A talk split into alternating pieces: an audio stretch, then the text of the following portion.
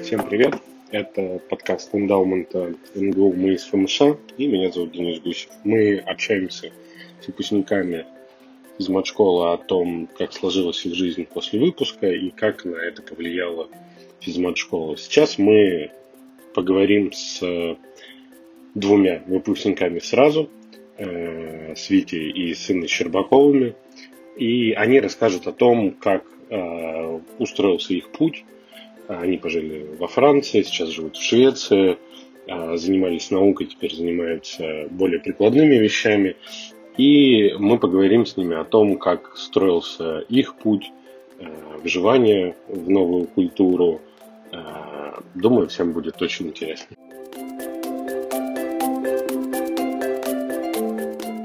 Ребят, привет! Привет, Витя, привет, Инна.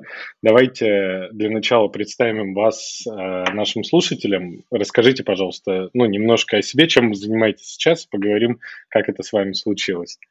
Меня зовут Виктор Щербаков. Я учился в физматшколе с 2004 по 2006 год. После этого поступил на Мехмат. Закончил Мехмат в 2012 году. В 2011 уехал во Францию по программе двойных дипломов. И... после этого поступил в аспирантуру в Швецию, защитил диссертацию и устроился работать в банк шведский. 2 года проработал аналитиком, сейчас работаю трейдером в том же банке. Сам я из Омска, из маленькой деревни под Омском. Деревня называется Богословка. Класс. Инна? Я из Улан-Удэ. Я училась, в отличие от Вити, я училась на одногодичном потоке, то есть в каком-то было... в 2005 году начала, также поступила на Мехмат и поехала во Францию на программу двойных дипломов в Париж. Потом поехала в Швецию, в Вити, нашла работу. Сначала работала на севере год Швеции, и потом начала работать в Стокгольме, и вот продолжаю работать. Работаю с энергетикой связанной, работаю в электрической компании, шведской, государственной. Работаю с прогнозами цен на электричество. Супер. И, сразу для наших слушателей два момента. Первое, это первый выпуск, в котором у нас сразу два выпускника физмат-школы, но с одной фамилией. И вы сейчас в Стокгольме, да? То есть у нас, по-моему, кстати, еще не было ни одного выпуска в одной точке. То есть у нас уже был Нью-Йорк, Мюнхен, Москва и вот сейчас Стокгольм. Кстати, и следующий будет в другой стране, поэтому, по-моему, довольно метко показывает, как у нас с географией наших выпусков сложилось. У вас первая часть пути – это Франция, да? Это была Ликоль? У меня был Кольдемин.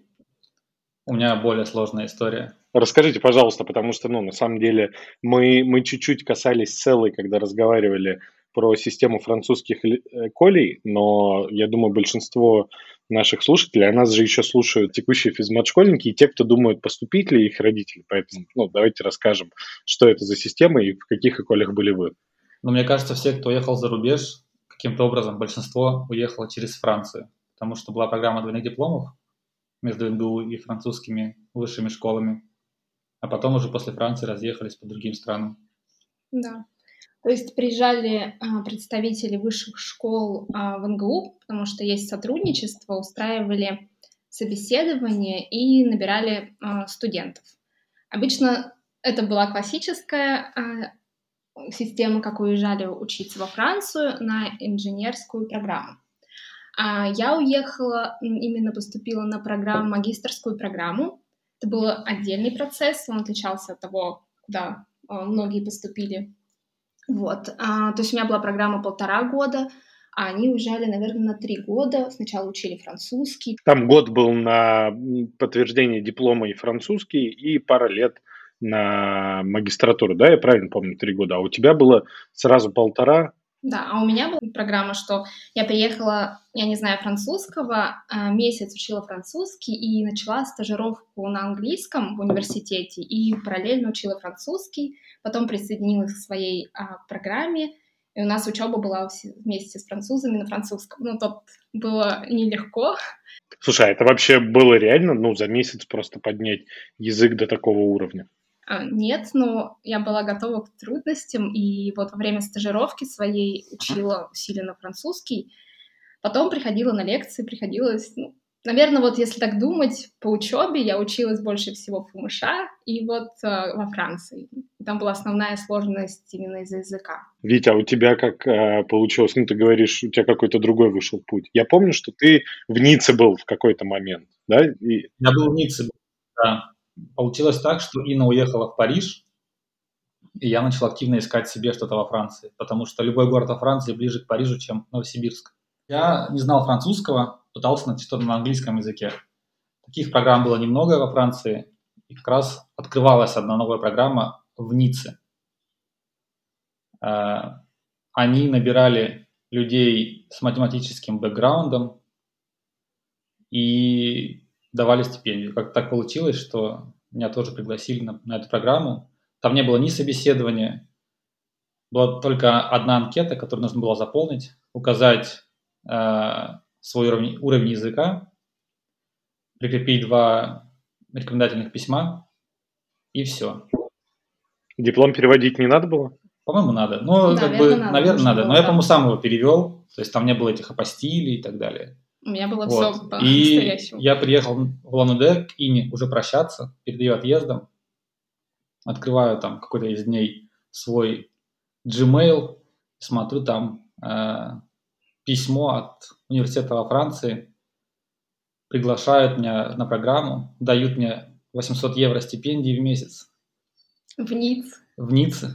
Ну, короче, поехал я в Ниццу. Но мы приезжали защищать диплом в Новосибирске. То есть мы же первый год магистратуры учились. Да. То есть какая-то работа уже была над дипломом сделана. И я еще дорабатывала чуть-чуть. А у Вити была программа стажировка в компании. Была смежная с тем, что ты делал. Ну, да? Там была не компания, был научный университет. Да, давайте сейчас про специальности чуть-чуть поговорим. Вот какие у вас были специальности на Мехмате, когда вы учились? Ну, там кафедра или какое-то направление? Я занимался численными методами, то есть решение уравнений на компьютере, грубо говоря, дифференциальных. После этого уехал во Францию на программу, которая называлась «Вычислительная биология». То есть, в принципе, все то же самое, только уравнения в биологии. Я занимался изучением того, как мозг выбирает объекты на визуальной сцене, какие объекты ему кажутся наиболее примечательными и так далее. То есть это все моделируется. Использовать можно, например, для отслеживания, не знаю, каких-нибудь агрессивных болельщиков на стадионе. То есть ты тренируешь так, чтобы у тебя был набор фич, который соответствует агрессивным действиям. Эта нейронная сеть может выбирать, находить из всех паттернов поведения болельщика на стадионе агрессивные действия и каким-то образом сигнализировать охране, чтобы они их успокоили. Это одно из применений. Но там было очень много разных... Звучит довольно тоталитарно, кстати. Да. Ну, я не думаю, что это используется, но когда я там был, там еще не было особо применений. Это было все в стадии разработки. Но, в принципе, прелесть численных методов в том, что решать уравнения дифференциальные, вне зависимости от того, в какой области они применяются. То есть это могут быть уравнения в биологии, в аспирантуре я занимался финансами, в Новосибирске я занимался геофизикой. То есть, грубо говоря, один и тот же набор навыков позволяет решать уравнения в разных приложениях. На программе во Франции, помимо изучения мозга, люди изучали, например, моделировали сердце, как оно сжимаются, расширяются и так далее. Моделировали, например, мускулы, такие вещи. Вот. В принципе, очень много разных приложений, где используются именно дифференциальные уравнения. Короче, прорекламировал свою кафедру для тех, кто пойдет в НГУ. Инна, а вот ты чем занималась в универе, ну и после на программах? Да, у меня была... диплом «Прикладная математика и информатика». Я специализировалась в Институте математики, занималась задачами, связанными с распознаваниями образов. кластеризации. Вот. А во Францию я поехала, у меня программа называлась «Энергетические стратегии», то есть совершенно другое направление. Но, несмотря на это, сейчас, когда я начала свою карьеру в Швеции, у меня было как раз-таки оптимизация в энергетике. То есть до сих пор наша команда использует разные модели. Конечно, мы не разрабатываем их, но все равно, центральная задача — это оптимизация, минимизация затрат, увеличение прибыль. Именно стрим твоей учебы на Мехмате и потом на научной программе во Франции это был распознавание образов, машин ленинг, датамайнинг, как теперь это называют. То есть это был один стрим все время. Можно сказать так. Все равно стажировку я проходила в Электричество Франции, там было немножко другое, там была безопасность ядерной энергетики, и там больше было теории вероятности. Окей. То есть у тебя случился крен в сторону именно отраслевых каких-то знаний, да? Да. Больше в... Окей. Вот. Я не пошла в научную сторону, поэтому у меня больше такой аналитической работы сейчас.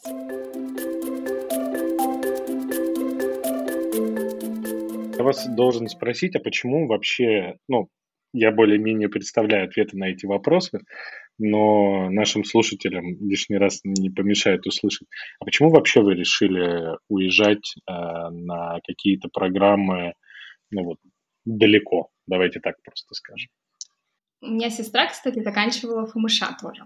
Окей, в каком году? Она на 10 лет старше меня, то есть 10 лет. То есть это 96-й год? Да. И она делала постдок в Германии, и я к ней первый раз съездила в Европу, и тогда вдохновилась тем, что было бы прикольно поучиться в Европе, и шла к этому, наверное, как раз с 4 курса, сдавала TOEFL. К тому времени она, по-моему, тоже уже в Швецию переехала, и я смотрела какие-то шведские университеты, и, в общем, у меня была такая цель — поехать учиться в Випро. Витя вообще не хотел. У меня не было цели никуда уезжать. Да. Просто даже особо английский даже не особо была мотивация так учить, да, в какой-то степени. У меня был не очень хороший английский, поэтому я был рад, что не было собеседования на программу. Я указал, что у меня хороший уровень английского языка, они поверили, и все. То есть я выучил английский во Франции. Да, общаюсь с индусами. Да. Есть же анекдот по поводу того, что преподавание математики в хорошем, американском университете, это когда одесские евреи учат китайцев и индусов какой-нибудь теории вероятности. Похоже, в этом что-то есть. Но, окей, но как бы... А вы рассматривали для себя какие-то варианты вернуться, либо карьеры в стране? Потому что у меня есть некоторое ощущение, что многие, подходя к выпуску из университета, обнаруживали, что если заниматься тем, что интересно, да, а не идти в аудит, например, да, то нужно куда-то уезжать. Вот у вас была какая-то такая часть размышлений? Было как раз-таки размышление вернуться в Новосибирск и пойти в аудит. Серьезно? Да. Я думал, у меня, получается, после Франции было 3 варианта развития событий.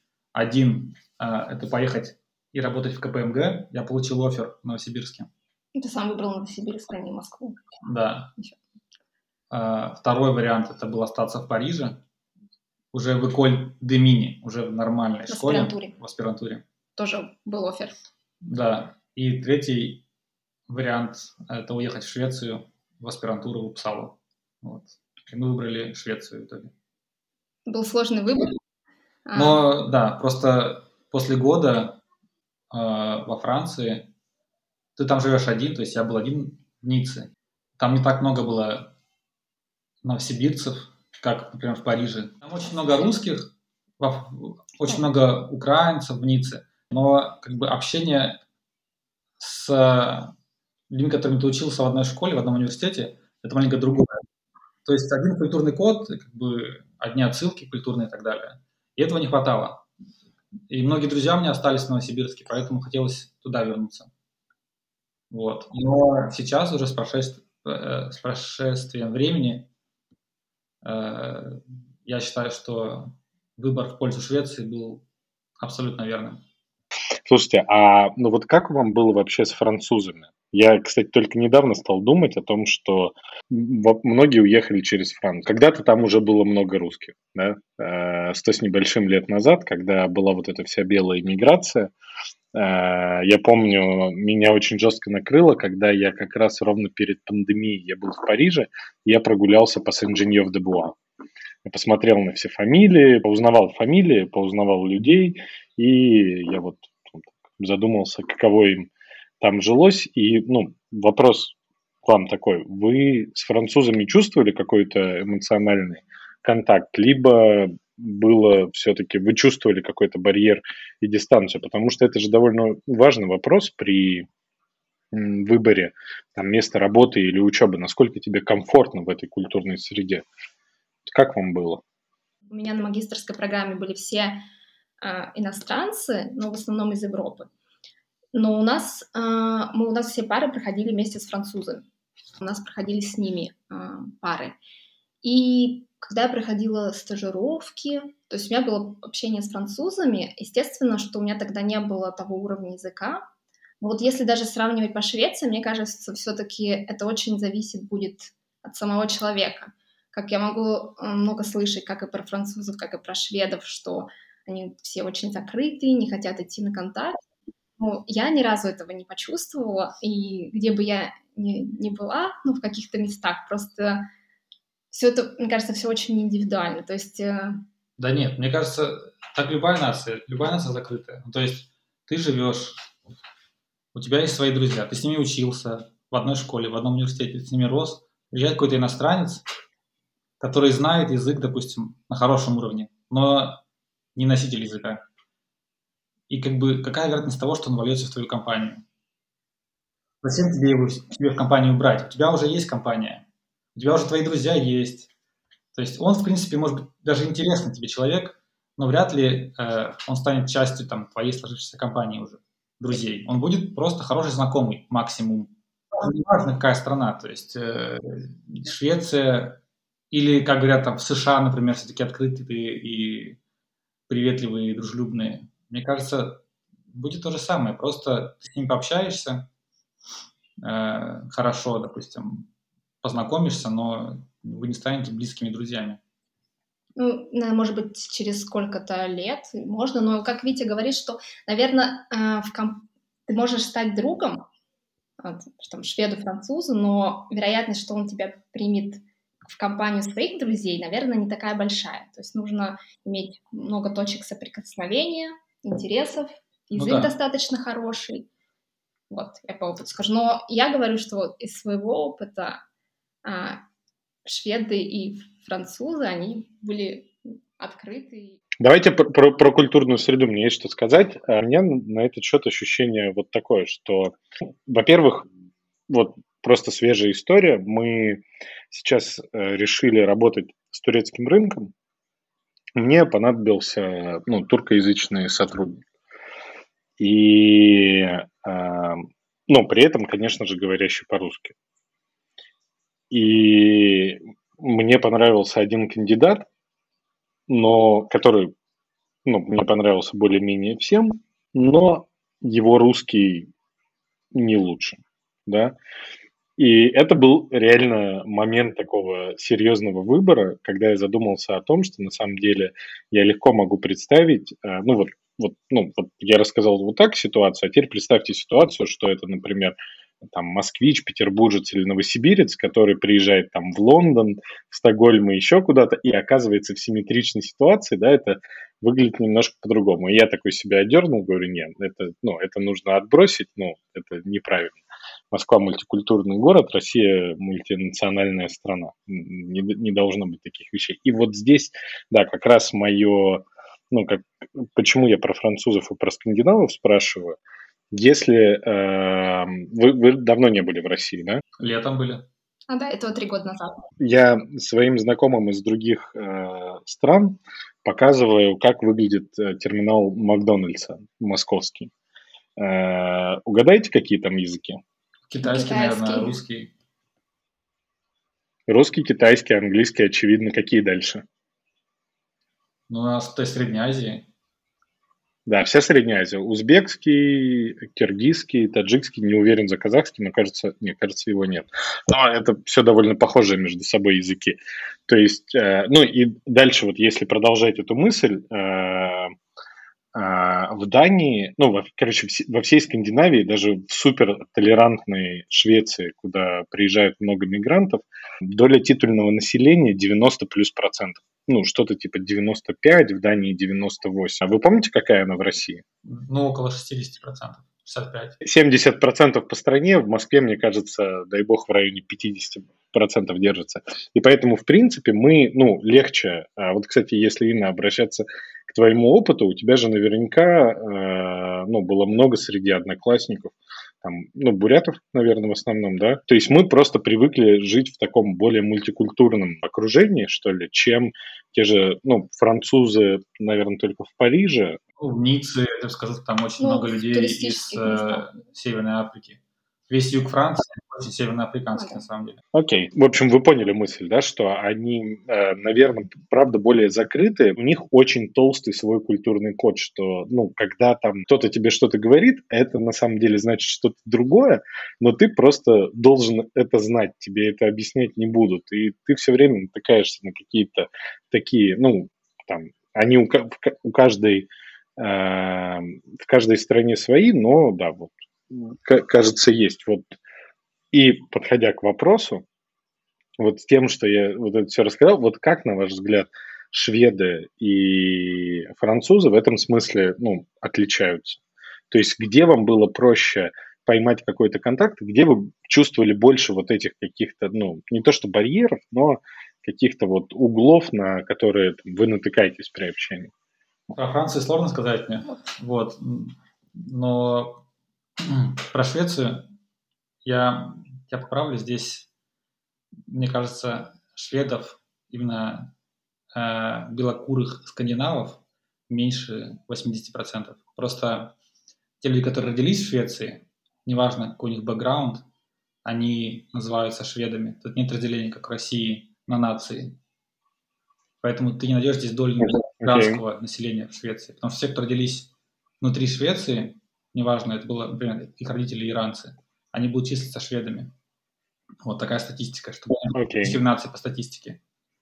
Но в Швеции у меня, наверное, процесс адаптации к шведскому стилю жизни, каким-то культурным моментам занял, наверное, 6 лет. То есть это очень долгий процесс. А чего это касалось? Ну, то есть, вот, ну, ты можешь рассказать, какие вот были вещи? Это больше про soft skills, про умение общаться с людьми, высказывать свое мнение без повышенных тонов, например. Как-то аргументировать. Потому что, по моим воспоминаниям, в России достаточно часто аргументация сводится просто к крику. Или, ну, то есть... Культура консенсуса какая-то, да. Но это просто факт. У скандинавов, у них, ну, они чувствуют, это эгалитаризм называется, кажется, по-умному. То есть здесь есть такой процесс, когда люди приходят к какому-то консенсусу, к какому-то общему решению. То есть есть, например, две противоположные стороны, им нужно о чем-то договориться. И происходит несколько итераций, когда ты делаешь какие-то уступки, пытаешься продавить свою точку зрения. Вы приходите к какому-то решению общему, которое удовлетворяет вас обоих, например. В России очень часто, это было из моего опыта, я не говорю, что так повсеместно, есть два противоположных мнения, и они никогда не приходят к консенсусу. То есть люди часто начинают аргументировать, отставить свое мнение, это сводится к какой-то ссоре, люди просто перестают общаться. И так бывает часто, ну, из моего опыта. Радикализация дискуссии. Давай это так назовем. Да. Вот. То есть, и как бы, когда я приехал в университет, я столкнулся с этой проблемой. То есть, например, я преподавал в вузе в Швеции. И когда меня спрашивают, почему, например, ты сделал это вот таким образом. То есть мне нужно было аргументировать свое решение, почему я поступил каким-то конкретным образом. Мой первый ответ был: потому что я так считаю нужным. А не: а почему ты так считаешь нужным? И мне уже здесь было сложно ответить, потому что я привык, что вот я так решил, я считаю, что мое мнение верное, все, я так делаю.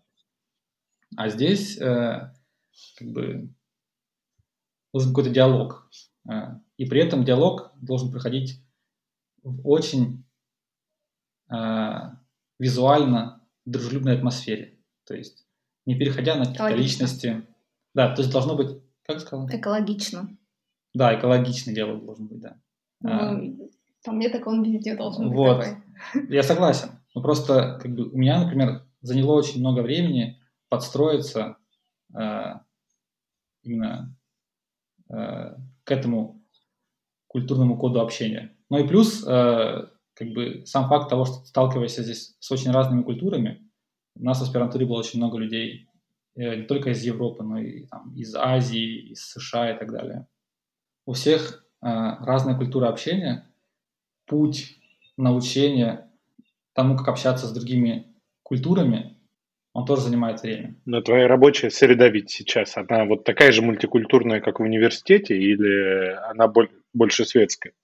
Банки – это отдельная шведская история. Здесь, наверное, по крайней мере в трейдинге, наверное, 95% моих коллег – это скандинавы и мужчины. Вот, то есть очень мало женщин и очень мало людей других национальностей. Вот. Но как бы я к тому, что вернусь маленько назад к твоему аргументу, что в России очень мультикультурная среда. Как бы там есть разные нации, но культура у всех одна. То есть те же буряты или, например, люди, которые приезжают из северного Казахстана, они все росли в русской культурной среде. Ничего не отличается. Да. Они изучали ту же литературу, они слушали ту же музыку, они следуют тем же традициям, грубо говоря. Тот же Новый год празднуют, а не Рождество, как здесь. Вот. Да, я понял, о чем ты говоришь. Нация, она, национальность, она разная, но как бы они все культурно-русские. Это один культурный срез. А здесь сталкиваются люди с очень разными культурами. Я бы здесь, конечно, поспорил, потому что, ну, я если честно, не чувствую, что, ну, например, там, Поволжье, ну, давай так, возможно, это из-за того, что у меня есть там какая-то особенность работы и моих увлечений, но я реально чувствую разницу между выходцем там с юга, выходцем из какого-нибудь Поволжья, сибиряком, там, северянином откуда-нибудь из Пскова. Я, ну, там, во-первых, я по речи часто это чувствую, во-вторых, по, ну, какие-то особенности характера, там, ну, какие-то отличия есть, но я согласен, что это все, конечно, ну, общекультурный код, все одинаково смотрят «Иронию судьбы» или «С легким паром на Новый год». Это правда. Но язык вы выучили шведский уже к текущему моменту, флюент абсолютно. Работаем на шведском. Работаем на шведском. Это было сложно? Работать на шведском или шведский выучить? Выучить шведский. А есть разница работать на шведском или выучить шведский? Работая на шведском, ты приобретаешь какой-то набор слов, необходимый для твоей работы. Окей, понял. Который, в принципе, за пределами работы не особо. Корпоративный английский, например, да. Да, сленг изучаешь, этот шведский, например, и ты можешь спокойно общаться на рабочие темы по-шведски, но, например, пойти к врачу и обсудить какую-то свою болезнь на шведском тебе уже сложно, потому что ты не знаешь этих терминов, не знаю, там, органов, всех этих болячек, как, там, например, не знаю, ветрянка по-шведски и так далее. Вот. Работать на шведском, мне кажется, выучить язык до того уровня, чтобы на нем работать, легче, чем выучить язык до того уровня, чтобы на нем, например, спокойно смотреть какие-нибудь шведские комедии. Потому что это уже сложно. Там какие-то, наверное, свои культурные особенности, которые надо понимать, То есть там уже надо заниматься не только языком, но и изучать культуру, историю и так далее. Слушать ту же музыку, которую ты слушаешь. Мне кажется, у меня немножко другой был опыт. И когда учишь язык для работы, то, естественно, заодно во время известных шведских фик, это фика кофе. Когда они, кофе-брейк, да? Перерыв на кофе. Это, в общем, обязательно первое, что нужно выучить, приехав в Швецию, как правильно пить кофе с коллегами. И во время этого ты учишь больше разговорный язык. То есть я могу сравнить, во Франции было легче учить французский, потому что французы меньше говорят на английском, это большое толчок. Ну и у меня учеба была на французском, мне нужно было учить в Швеции. Шведский я выучила, дольше времени заняло. Усложняет это то, что все говорят на английском, и даже придя в магазин, хочешь попрактиковать шведский, тебе, видите, был случай, отвечают на английском, что на английском отвечают, и это есть две причины, потому что это быстрее, и, может быть, даже одна более весомая, что они не хотят сделать, чтобы ты себя неловко чувствовал, и поэтому могут отвечать на английском. Но моя первая работа была на севере, и все же там они не так комфортно чувствуют себя на английском, и мне это было отлично. Я была одна не шведка, и достаточно маленькая компания, 50 человек, и фика была обязательная, поэтому постепенно я учила, и я вот не могу разграничить шведский для работы и какой-то для общения, потому что как-то идет все параллельно, ты узнаешь, конечно, к врачу тебе нужно перевести сначала слова дополнительные, но если ты можешь уже говорить какие-то темы во время фики, то оно как-то... Говорю, что идет язык... Ну вот я чувствую себя глупо, когда я играю со шведскими детьми, например.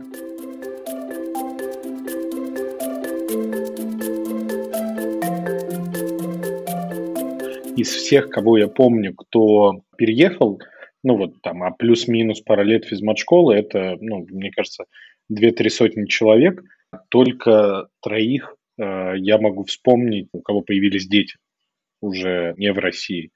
И мне очень интересно, какой был ваш родительский опыт в Скандинавии. Расскажите, пожалуйста, изменило ли это что-то для вас в плане ощущения себя в стране и в культуре, и как это вообще было? Кстати, это очень прикольно, что когда родился у нас Даня, ему через неделю 5 лет, то от больницы составляют... группы родителей, для того, чтобы мамы, папы не чувствовали себя одиноко во время декретного отпуска. Да, формируют группы, и собираются обычно 4-5 семей и дети одного возраста. До года, месяц или 2 или 3 — это большая разница, поэтому у нас были одного возраста, и обязательно нужно было... Первый раз мы встретились, у нас записали всех телефоны и сказали, что нужно... кого обязательно забронировать время у кого-то дома на эту фику, про которую я уже говорила. И как раз все были шведы, и мы были русские, и для меня это было вот такой больше именно момент социализации, что мы ходили, наверное, каждую вторую неделю, начиная с 2 месяцев, друг к другу в гости, и вот с одной семьей мы до сих пор дружим очень, и дети наши растут вот так вот. Сначала были мы, мамы встречались, уже до года принято, что мамы сидят с детьми, а после года выходит папа в декрет. Это тоже норма, можно сказать, обязательно, чтобы папа выходил... На год? Нет, у них здесь минимум 3 месяца. Иначе теряются дни. Если делить пополам ровно, то государство выплачивает какой-то бонус, 1000 евро, что-то такое на семью. Я честно вам скажу, что если бы какая-то такая была практика распространена... Первое, я бы очень с радостью воспользовался вот этой практикой про общение, с детьми одного возраста, потому что реально тебе порой просто не хватает... очень много вещей, которые происходят, ты просто, не понимаешь, что происходит. И то, что это получается, это, наверное, формирует культуру какой-то взаимоподдержки в целом в обществе, да, то есть если ты привыкаешь к мысли, что тебе может, просто по сути незнакомый человек оказать какую-то моральную поддержку, ты в целом, наверное, по-другому настроен. А второе, по поводу вот этого декрета, я бы, честно, воспользовался такой возможностью, это, очень классно звучит. Это на самом деле очень круто. То есть здесь, во-первых, в Швеции, с самого начала начинать, то партнерские роды здесь это обязательная вещь. Серьезно? Ну, обязательно? В смысле, не обязательно, тебя не заставляют, но как бы я не знаю никого из знакомых мужчин, у кого есть дети, чтобы не присутствовал на родах. То есть здесь... Слушай, ну в России это, конечно, огромная редкость. Вот. То есть, когда Инна рожала, ты приходишь, там в палате, получается, у тебя есть отдельный стул возле кровати, где лежит твоя жена, ты ее поддерживаешь, держишь за руку. Если ты устал держать за руку, ты пошел на кухню, налил себе кофе, взял фрукт, сок, бутерброд, попил кофе, она там полежала, отдохнула сама, ты вернулся, продолжаешь. Как бы там все сделано для того, чтобы мужчина тоже чувствовал себя комфортно в поликлинике. Вот. Ну, справедливости ради, я стараюсь не сильно о себе рассказывать в этих подкастах, ну, короче, у меня было так же, но это совершенно не рядовая клиника, то есть это скорее, наверное, там, я не знаю, очень большая редкость, и то, что в Швеции это, общедоступно и является стандартом, конечно, меня, очень впечатляет.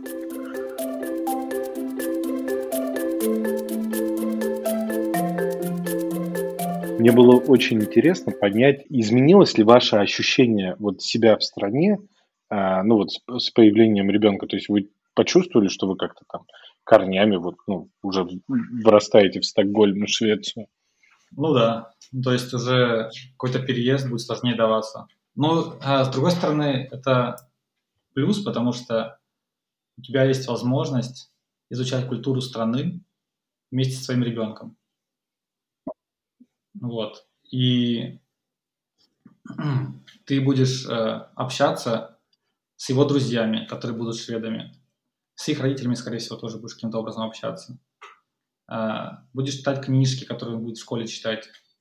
Да, вот. на которых выросли шведы. Да. И в этих историях. Как бы будешь брать, например, отпуск в те же дни, когда шведы берут отпуск и едут кататься на лыжах. Потому что у них есть там неделя, например, зимой. Все эту неделю берут, в эту неделю берут отпуск и уезжают кататься на лыжах. Вот ты будешь следовать тем же традициям. У них там есть фильмы, которые посвящены этим традициям и так далее. То есть ты уже будешь больше культуру понимать. Поэтому как бы это плюс, что для меня. Я таким образом тоже интегрируюсь. Потому что в любом случае я понимаю, что, скорее всего, как бы я ни хотел, но я не смогу интегрироваться на 100%, что я больше русский. Мне интереснее читать больше русские новости, чем, например, шведские. У меня, например, круг общения за пределами работы больше русский. Есть другие иностранцы, но они не шведы. Есть семья, о которой мы говорили, с которым мы общались с рождения нашего сына. Но там отец американец, а мать шведка. Я вот как раз хорошо общался с американцем, этим отцом. У Инны есть там друзья, это еще с Франции оставшиеся, они из Австрии, например. Как я уже говорил, найти друзей, которые именно шведы-шведы, сложно, потому что у них уже есть друзья. Ну и, в принципе, наверное, найти друзей после 30 уже сложная задача. Все друзья остались либо со школы, либо с универа, многие. Вот такие именно прям закадыки. Нам как раз-таки с Даней, он родился, и легче получилось, что мы нашли хороших друзей, русскоговорящих, и вот с этой группой тоже общались. И вообще у меня есть некоторые близкие шведы, друзья. Ну, хорошо, может, друзья, это смотря какое определение там, но близкие люди, хорошие знакомые, с которыми мы встречаемся периодически, но, конечно, с темпом жизни, когда работа и дети сложно найти на все это время. Я думаю, что еще хотел очень важный момент, который, я считаю, что это очень крутой в Швеции, то, что женщины может делать карьеру наравне с мужчиной, несмотря на то, что у нее маленький ребенок, то есть... Здесь вообще не смотрят на то, назначать кого-то там тим-лидером или еще что-то, если только что родился ребенок. Потому что папы также наравне сидят на больничном по уходу за ребенком. То есть в моем случае через полгода, когда я вышла из декрета, меня назначили продакт-онером и ответственной за одну область. И несмотря на то, что понимали, что 1,5 года ребенку, и, скорее всего, когда он пойдет в садик, начнутся болезни, как обычно это бывает. И в этом плане чувствуешь себя, что ты наравне с мужчиной и можешь заниматься карьерой. Вот.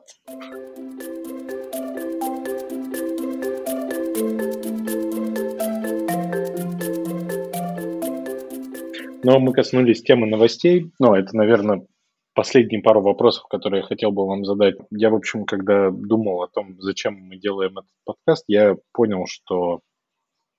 Ну, это какой-то, ну, я не знаю, срез поколения, что ли, да. То есть я собираюсь еще добраться до физмат-школьников, которые за 10, за 20 лет до нас выпускались, как у них там что-то сложилось, кто-то стал великим топ-менеджером, кто-то учеными, кто-то в Силиконовой долине. Но, ну, нельзя отделаться только вегетарианским каким-то разговором. А ты обсуждаешь, ну, вы обсуждаете эти, ну, новости и вообще вот эти, там, то, что прилетает со стороны России, со своими, ну, там, шведскими друзьями и знакомыми? Им настолько параллельно то, что происходит в России.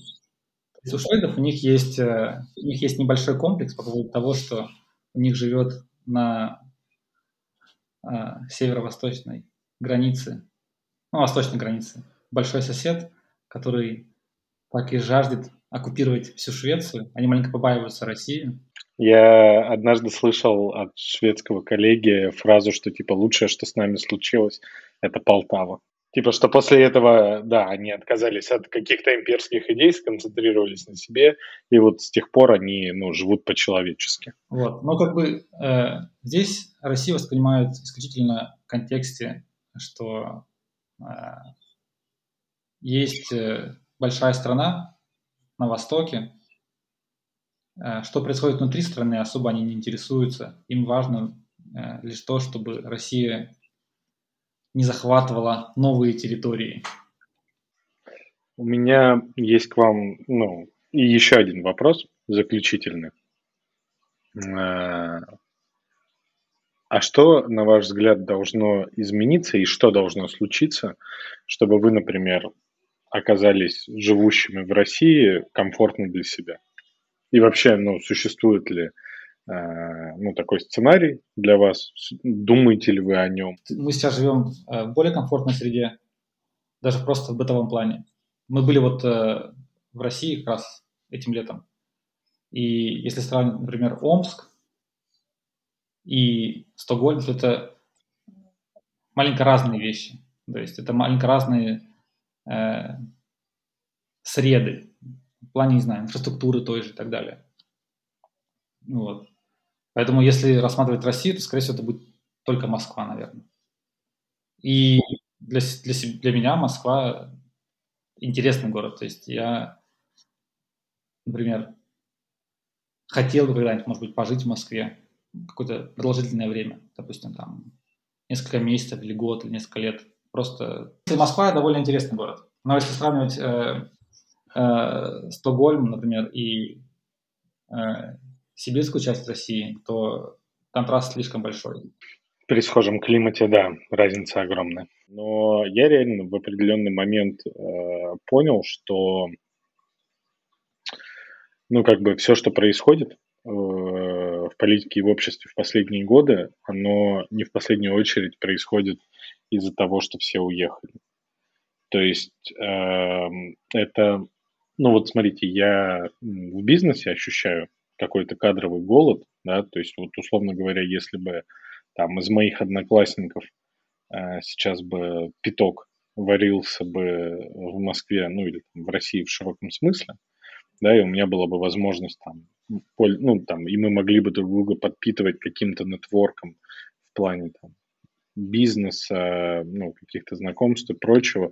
То есть, ну, условно говоря, вот есть там мои одноклассники, которые сейчас, ну, хорошо работают, но очень далеко от меня, и поэтому, как бы, ну, можно о чем-то поговорить, но, ну, как бы какой-то искры, ну, в этом нетворке выйти не может продуктивно.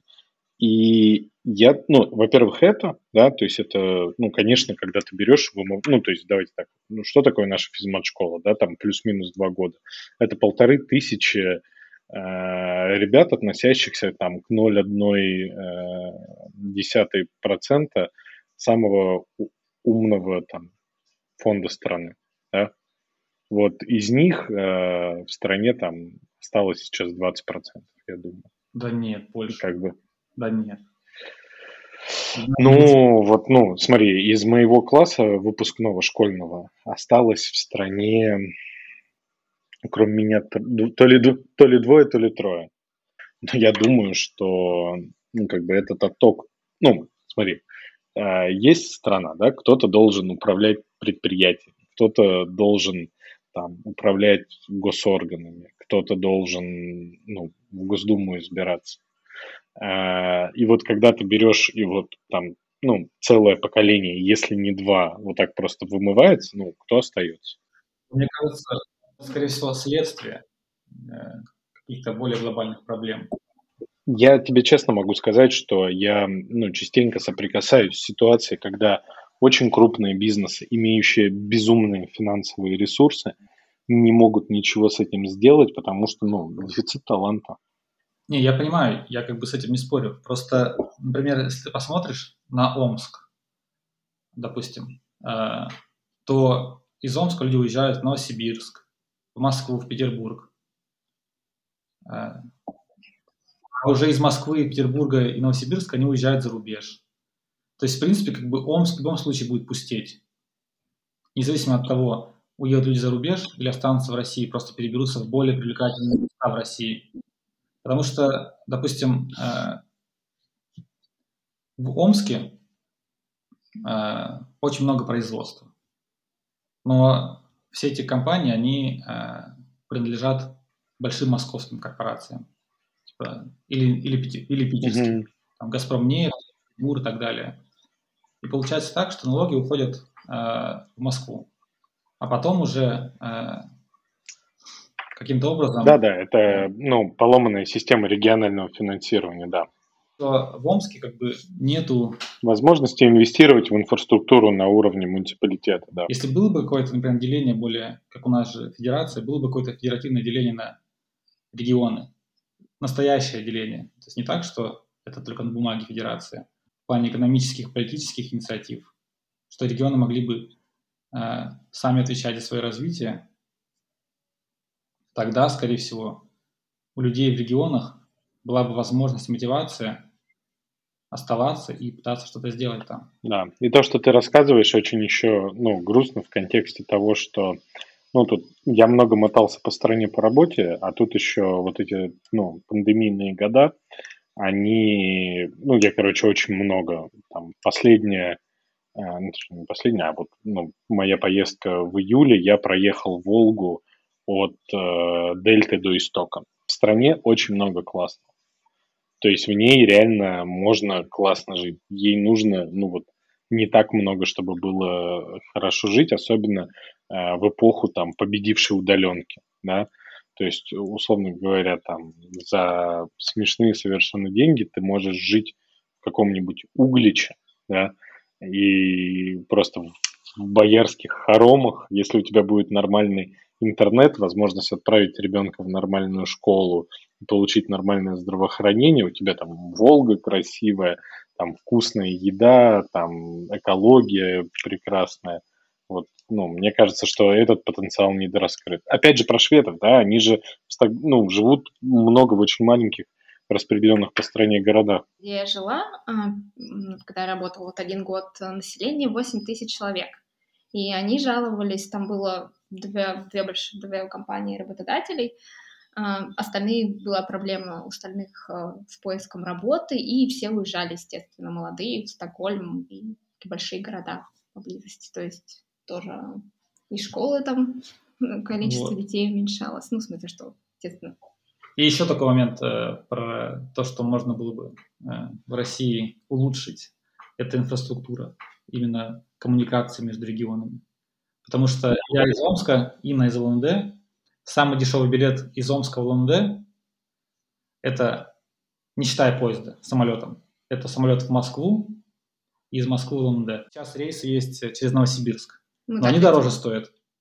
С этим, к сожалению, я знаком более хорошо. У меня приход на этот счет, приход на тему того, что что-то все-таки можно делать, случился в момент, когда я ехал на машине из Вытегры в Медвежегорск, и я ехал по дороге, просто совершенно автобан, я ехал там 180, просто не чувствуя никакого дискомфорта. То есть, при желании, похоже, можно делать и даже могут делать. Поэтому давайте на этой позитивной ноте закончим. Спасибо за разговор. Я был дико рад вас увидеть. От вас, как всегда, это позитив и хорошее настроение излучается. Этот выпуск записан при поддержке фонда Потанина. Всем большое спасибо. Пишите, пожалуйста, комментарии и ставьте оценки на всех подкаст-платформах. Это важно, чтобы больше людей узнали про этот подкаст и больше его послушали.